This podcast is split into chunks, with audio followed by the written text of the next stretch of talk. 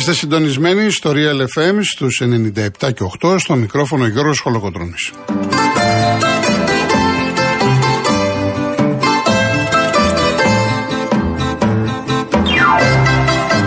Τηλέφωνο επικοινωνίας 211-200-8200. Επαναλαμβάνω, 211-200-8200. Ο κύριος ε, είναι μάλλον η Ειρήνη Κούρτη στο τηλεφωνικό κέντρο. Ο κύριος Στάκης Μαυράκης είναι στη ρύθμιση του ήχου.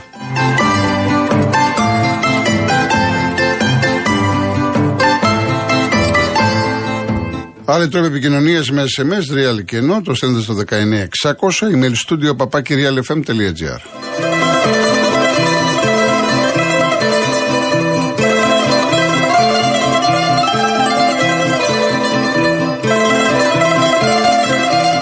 Κυρίες Δεσποινίδες και κύριοι, καλό σας μεσημέρι, καλή εβδομάδα. Αναμένεται δύσκολη εβδομάδα μετεωρολογικά, με καύσωνα. Εγώ τώρα που ερχόμουν στην Αθήνα κυκλοφόρο Αλεξάνδρας έδειχνε το αυτοκίνητο μέσα 36,5. Ε, τώρα λένε 41, 42, 43. Θα τα αντιμετωπίσουμε, δεν υπάρχει περίπτωση. Το θέμα είναι να είμαστε προσεκτικοί, έτσι, δροσερά, πολλά υγρά, ξέρετε τώρα. Όσοι μπορείτε να, να πάτε για κανένα μπανάκι, Λοιπόν, από εκεί και πέρα η θερμοκρασία βέβαια έχει ανέβει πολύ από το Σάββατο με την ε, απόφαση τους Λούκα να πάει στον Παναθηναϊκό. Γίνεται χαμός όλη την Ελλάδα, το πρώτο θέμα συζήτησης. Τα λέγαμε εμείς εδώ την Παρασκευή. Μάλλον με ρωτήσατε και σας είπα, δεν θα μου είναι έκπληξη, δεν μπορώ να ξέρω τι θα κάνει ο Λούκα. Τελικά, λίγο αργότερα, ο Λούκα τα βρήκε με τον ε, Γιανακόπουλο. Ε, ο Παναθηναϊκός πρωταγωνιστής και στο ποδόσφαιρο γιατί ε, έφερε πάντα στα χαρτιά έτσι πάντα στα χαρτιά. Ένα πάρα πολύ καλό παίχτη, μιλάω για τον Βιλένα. Από εκεί και πέρα ο Ολυμπιακός ε, κινείται για τις πρώτες μεταγραφές με τον Ιμπόρα. Θα μου πει κάποιος 35 λέει καλό αμυντικό χαφ. Και τον κίνει και αυτός ένας έμπειρος δεξιός ο πιστοφύλακα, αν και έχει λύσει εκεί. Ο Μαρτίνεθ, ε, η ΑΕΚ πάει να πάρει τον Πιζάρο, έναν παίχτη που έχει συνεργαστεί ο Αλμέιδα και τον ε, θέλει. ο Πάοκ έφερε τον Μπάμπα, τον Κανέζο, ε, έφερε και ένα σήμερα, ξαναέφερε τον Γκετζιόρα, τον Πολωνό που τον είχε διώξει, τον ξαναπήρε γιατί δεν υπάρχουν λύσεις. Νομίζω ότι αυτή η κίνηση λέει και δείχνει πολλά για το αύριο του ΠΑΟΚ. Ο Άρης ε, πάει να φέρει τον Ζούλς και αυτός ένα αμυντικό χάφο. Ο Άρης έχει κάνει 10-11 μεταγραφές. Είναι ο μεγάλος πρωταγωνιστής. Να δούμε βέβαια στον αγωνιστικό χώρο τι θα κάνουν. Και πάντα βέβαια έχουμε τις κεραίες μας, τι θα γίνει στη συνέχεια του μπάσκετ, γιατί δεν είναι μόνος Λούκας, είναι και άλλοι παίχτε και κυρίως ο Μύρωτιτς, ο οποίος ε, θεωρείται πάρα πολύ κοντά στον Ολυμπιακό. Μετά τη μεταγραφή του Λούκα, ε, αρκετά site και εδώ στην Ελλάδα και στο εξωτερικό έγραφαν ότι δεν αποκλείται να κάνει τον μπαμ ο Γιανακόπουλος και να πάρει τον Παναθηναϊκό. Σήμερα οι πληροφορίες λένε ότι έχει άλλες προτεραιότητες. Όλα αυτά θα τα δούμε. Θα ήθελα και την άποψή σας. Έτσι μπορείτε να καλείτε στο 2.11.200.8.200. Εγώ θα ξεκινήσω με τον Σλούκα, ε, που σαφώς είναι το θέμα που απασχολεί τουλάχιστον από το Σάββατο όχι μόνο τους μπασκετικούς, και τους ποδοσφαιρικούς, γενικά όλη την αθλητική πιάτσα στη χώρα.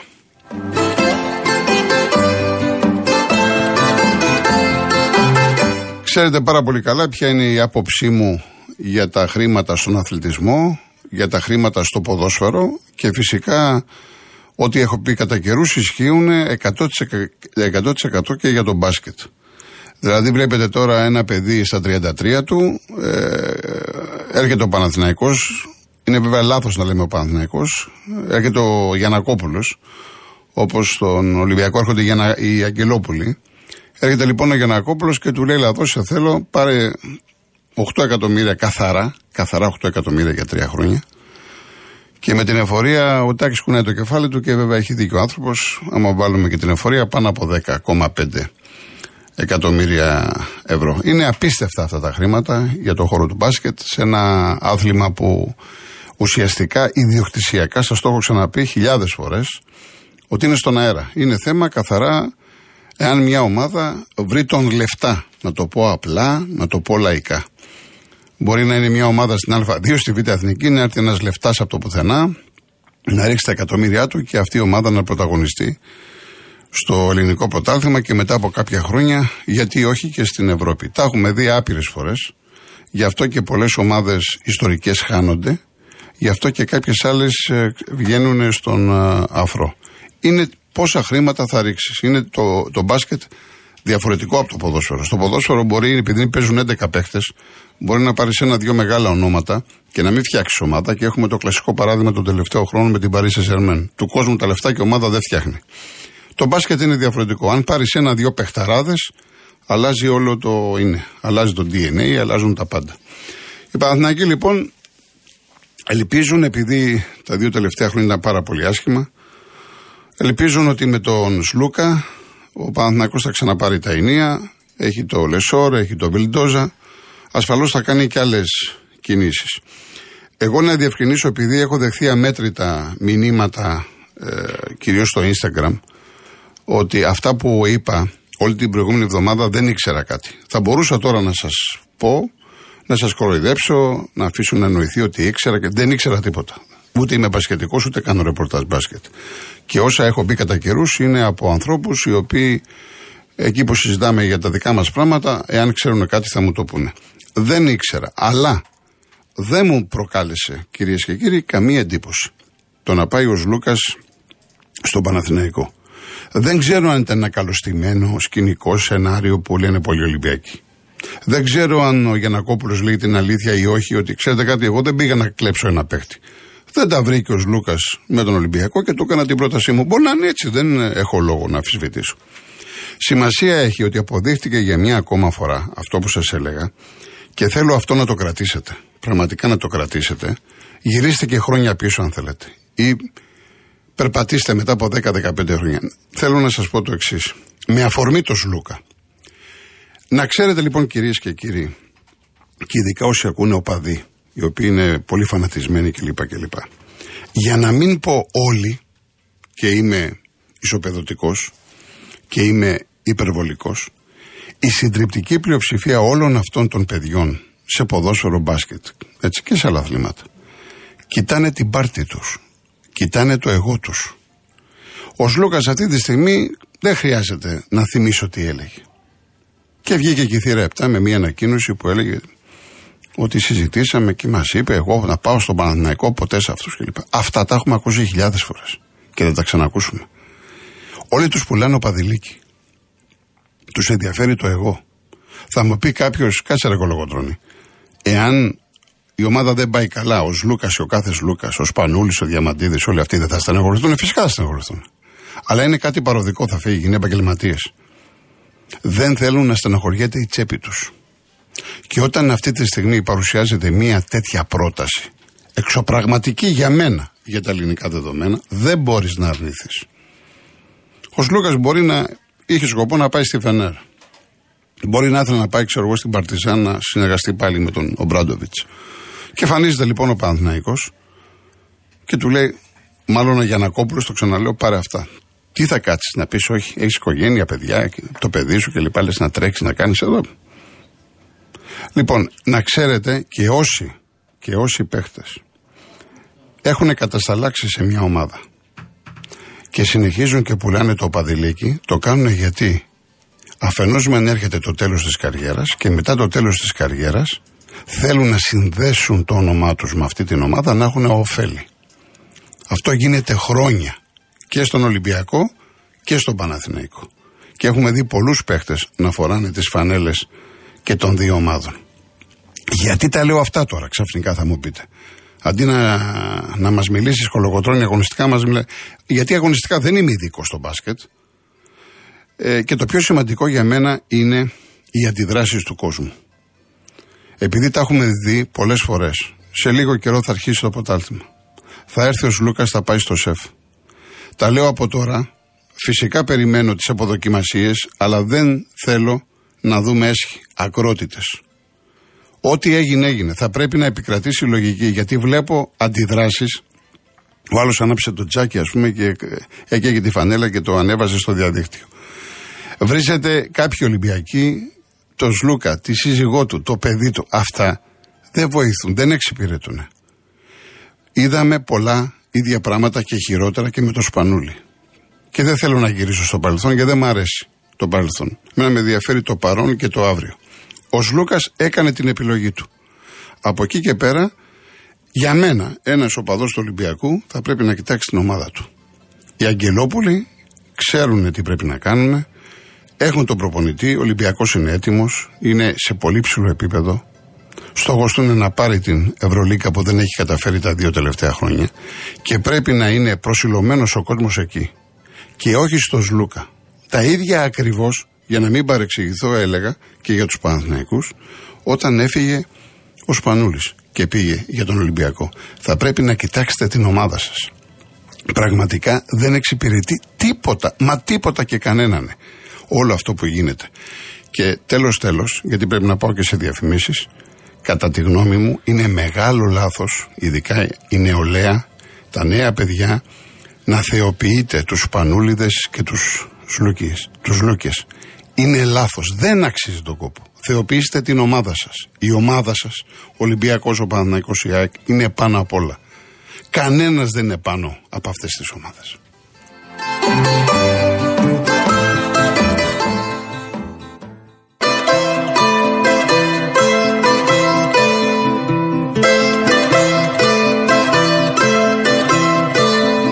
Λοιπόν, συνεχίζω. Ε, ευχαριστώ τον Κωνσταντίνο από την Ήδρα για τα καλά του λόγια. Δεν τα διαβάζω αυτά στον αέρα και τον Ιωάννη από τη Δράμα. Εγώ, ο Ιωάννη, επειδή ακούς κάθε μέρα την εκπομπή, εγώ θα τα λέω. Για μένα από τους 100 ένας, ένας να αλλάξει μυαλά, ένας είναι κέρδος. Γιατί και ο ένας σιγά σιγά θα παρασύρει και τον άλλον. Ας λένε ο κόσμος ό,τι θέλει. Πρέπει να επικρατεί λογική.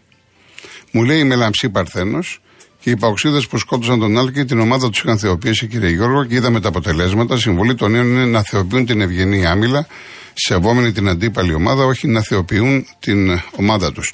Η θεοποίηση είναι στο αγωνιστικό κομμάτι, εννοείται. Εννοείται ότι μιλάω θεοποίηση για την ομάδα αγάπη, όχι σε πρόσωπα και φυσικά μην φτάνουμε σε αυτές τις καταστάσεις, τις ακραίες κλπ. Και... Εντάξει, αυτό είναι κάτι άλλο. Υποτίθεται μην το ξαναπιάσουμε στο στόμα μας, αν και περιμένουμε και τις ποινές τώρα, άστο αυτό. Λοιπόν, ε, βέβαια έχει πολύ παναθηναϊκό λόγος Λούκα, αλλά εγώ το έπιασα λίγο διαφορετικά το θέμα του Λούκα και βλέπω πάρα πολλές ερωτήσεις και χαίρομαι. Ο ποδοσφαιρικός, κοιτάξτε, έλεγα προχθές για τον Παναθηναϊκό ότι για μένα ε, από πέρυσι τα λέω ότι ήθελε δύο χαφ. Ε, οχτάρι δεκάρι. Τώρα όμως έχει προκύψει και πάντα είναι η προσωπική μου άποψη μετά τη φυγή του Κουρμπέλη και ένα εξάρι. Δηλαδή τώρα όπως είναι ο Παναθυναϊκό, στα χαφ παίζεις με, το, με εξάρι τον Μπέρεθ, με το Βιλένα και τον Τζούρισιτς. Και τώρα η τριάδα μπροστά έχεις ε, Αϊτόρ, έχεις Παλάσιος, έχεις Μπερνάρ, Σεντερφόρ Σπόρα, Ιωαννίδη κλπ. κλπ. Ε, Θέλεις οπωσδήποτε και ένα εξάρι, τα έχω αναλύσει. Ο Βιλένα είναι πολύ καλός παίχτης, με σημαντική καριέρα, ένα παιδί το οποίο έχει τη δική του ιστορία τη ξεχωριστή, Φέγγενολτ, Κράσνοταρ κλπ. κλπ.